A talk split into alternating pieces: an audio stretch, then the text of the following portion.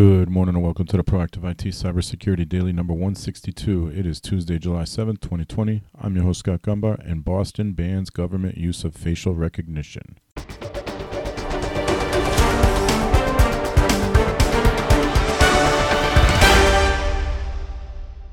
This podcast is brought to you by NWAJ Tech, a client focused and security minded IT consultant based in central Connecticut. You can visit us at nwajtech.com. That's N W A J tech.com. Good morning and a happy Tuesday. Wherever you're listening to this, if you could like, share, comment, or review, that would be great. And if you're in a HIPAA compliant business, please go to Facebook or LinkedIn and type in Get HIPAA Compliance and join that group. Uh, we don't have a lot of news to share today, but um, we'll we'll dive in nonetheless. It is uh, patch. Tu- wait, is it patch Tuesday? Today is the. No, it is not patch Tuesday. That would be next week. So we won't have much tomorrow either. Hopefully. Um, first up on the hill, foreign cyber criminals take aim at Americans working from home. Federal officials and experts are warning that foreign cyber criminals are targeting U.S. businesses and Americans who are working from home on less secure networks during the COVID 19 pandemic, like those Netgear routers, if you have not taken care of that yet. Millions of Americans have shifted to working at home indefinitely to help halt the spread of COVID 19, placing them outside of more secure office networks and away from company IT professionals. According to a senior intelligence official, foreign cyber criminals are taking notice. We see extensive criminal use of ransomware, some of which are clearly Russian criminals there's a lot of that there. The official told reporters Wednesday on targeting of American companies and employees. We do carefully pursue where we see nation state usage. That is certainly an area of intel development as well.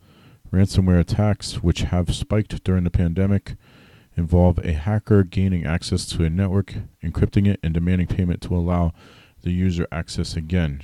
Uh, on top of that, they also steal data now, too. So the official comments were made in response to questions around a report published last month by Symantec, a division of cybersecurity group Broadcom. Symantec's critical attack discovery and intelligence team found that a Russian cyber criminal group known as Evil Corp was targeting Fortune 500 companies, in at least one case potentially accessing networks of U.S. newspapers by targeting company employees. Evil Corp was previously sanctioned by the Treasury Department in December for allegedly stealing more than $100 million from banks and financial institutions in 40 countries. Mark Rogers, the executive director of cybersecurity at software group Okta, told The Hill he was not surprised that foreign based cyber criminals were targeting Americans during the pandemic, describing the current situation as golden opportunity. So, all that to tell you that um, those of you working from home are probably already being targeted, and you should probably make your best efforts. At least you know stay in touch with your IT and um, ensure that you're as secure as you possibly can be. I know that might be difficult if you're using your own devices and um, you know you're not on the network, but let's use VPN. Let's make sure our anti-malware software is up to date. Let's make sure that our our router software is up to date. If you have a Netgear, especially right now, um, let's make sure that our computers are up to date, so all the Microsoft patches are installed and so forth. That's how we we slow the spread of any malware and any um, ransomware that's out there right now.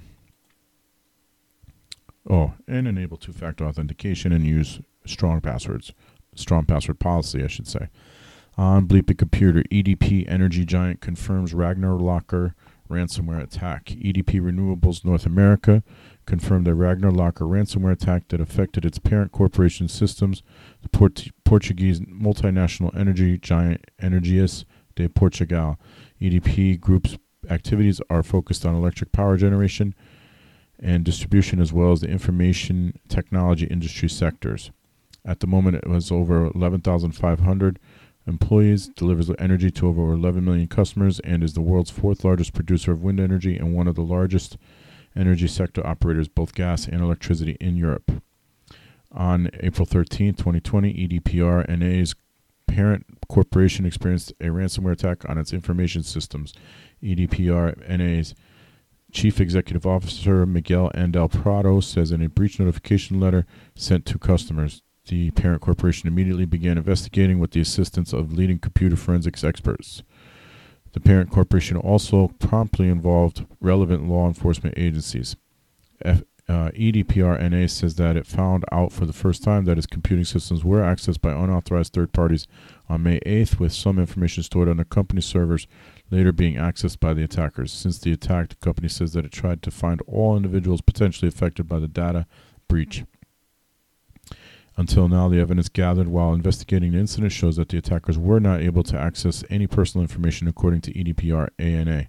However, we are notifying you out of the abundance of caution because EDPR NA has its information systems, some of your personal information, including your name and social security number, the company says. As discovered at the time, the attackers asked EDP group to ransom to pay a ransom of 1580 bitcoins, which is the equivalent of more than $10 million or 9.9 million euros for a decryptor and to stop having over 10 terabytes of data allegedly stolen from the group's servers leaked to the public.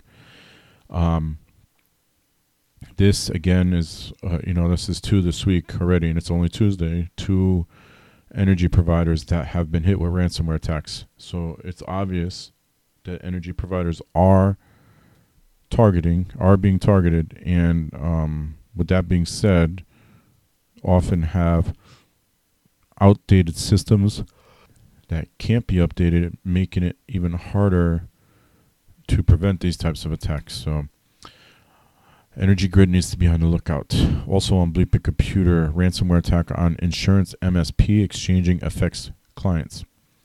Global IT services and solutions provider DXC Technology announced over the weekend a ransomware attack on systems from its Xchanging subsidiary. Xchanging is known as a managed service provider for businesses in the industry in the insurance industry, but its list of customers include companies from other fields, financial services, aerospace and defense, automotive, education, consumer, packaged goods, healthcare, and manufacturing.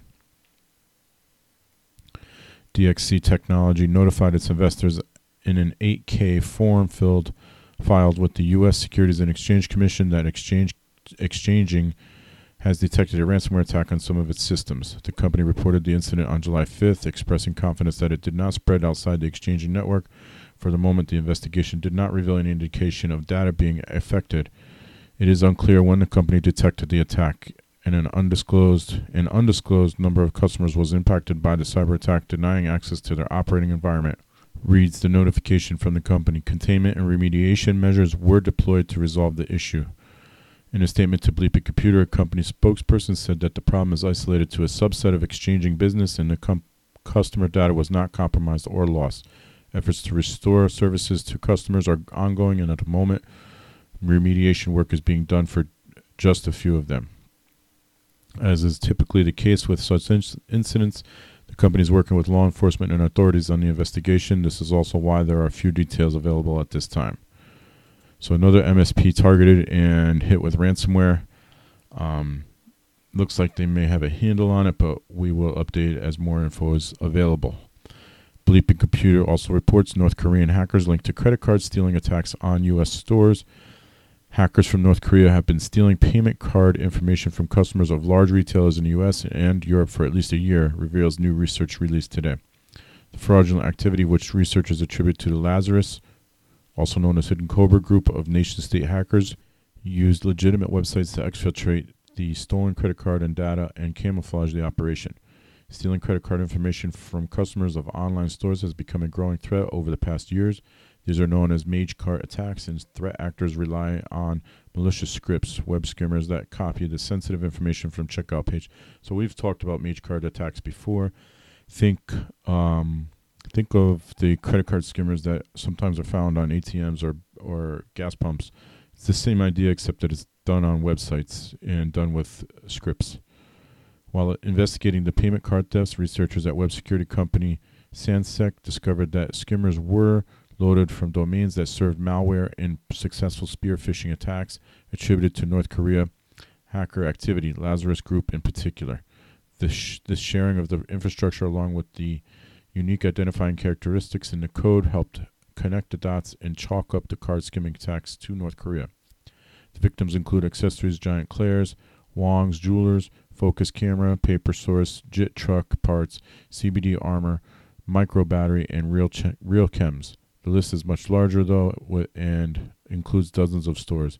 To cover their tracks, the attackers compromised websites of legitimate businesses to dump the stolen card information.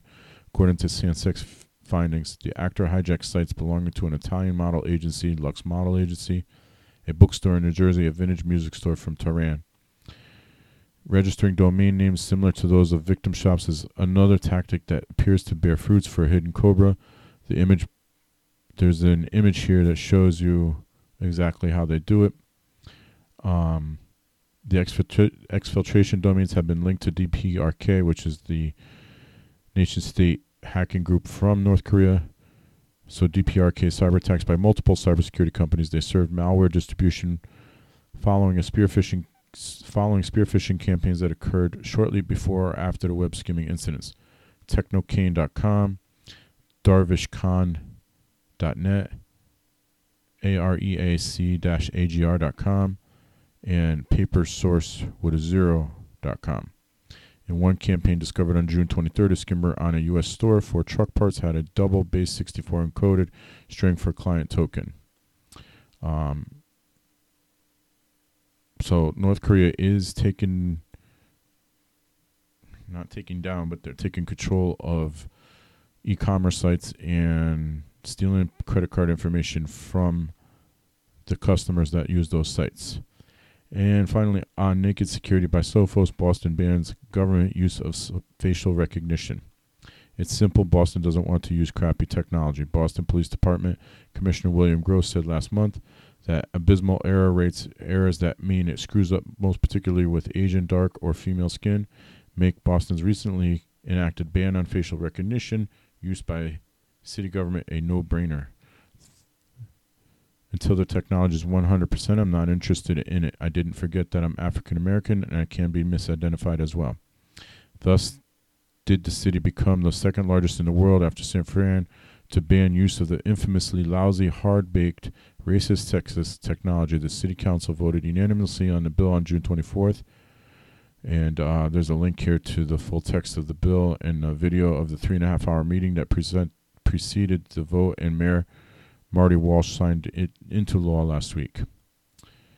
The Boston Police Department isn't losing anything. It doesn't even use the technology. Why? Because it doesn't work. Make that it doesn't work well. The iffy factor matters most particularly if you are Native American, black, Asian, or female, given high error rates with all the mostly white males who created the algorithms it runs. According to a landmark federal study released on the National Institute of Standards and Technology of Technology, you know, NIST, you know those guys, right? In December of 2019, Asian and black people are up to 100 times more likely to be misidentified than white men, depending on particular algorithm and type of search. Commercial facial analysis systems vary widely in their accuracy, but overall, Native Americans had the highest false positive rate of all ethnicities. So there you have it. Boston now, another large city, saying no, we're not going to use this until it is 100% accurate. Um, clearly it is not and has not is not even close at this point. So um, kudos to boston for recognizing that and dealing with it. That is going to do it for this edition of the proactive it cybersecurity daily. So until tomorrow stay healthy stay safe and stay secure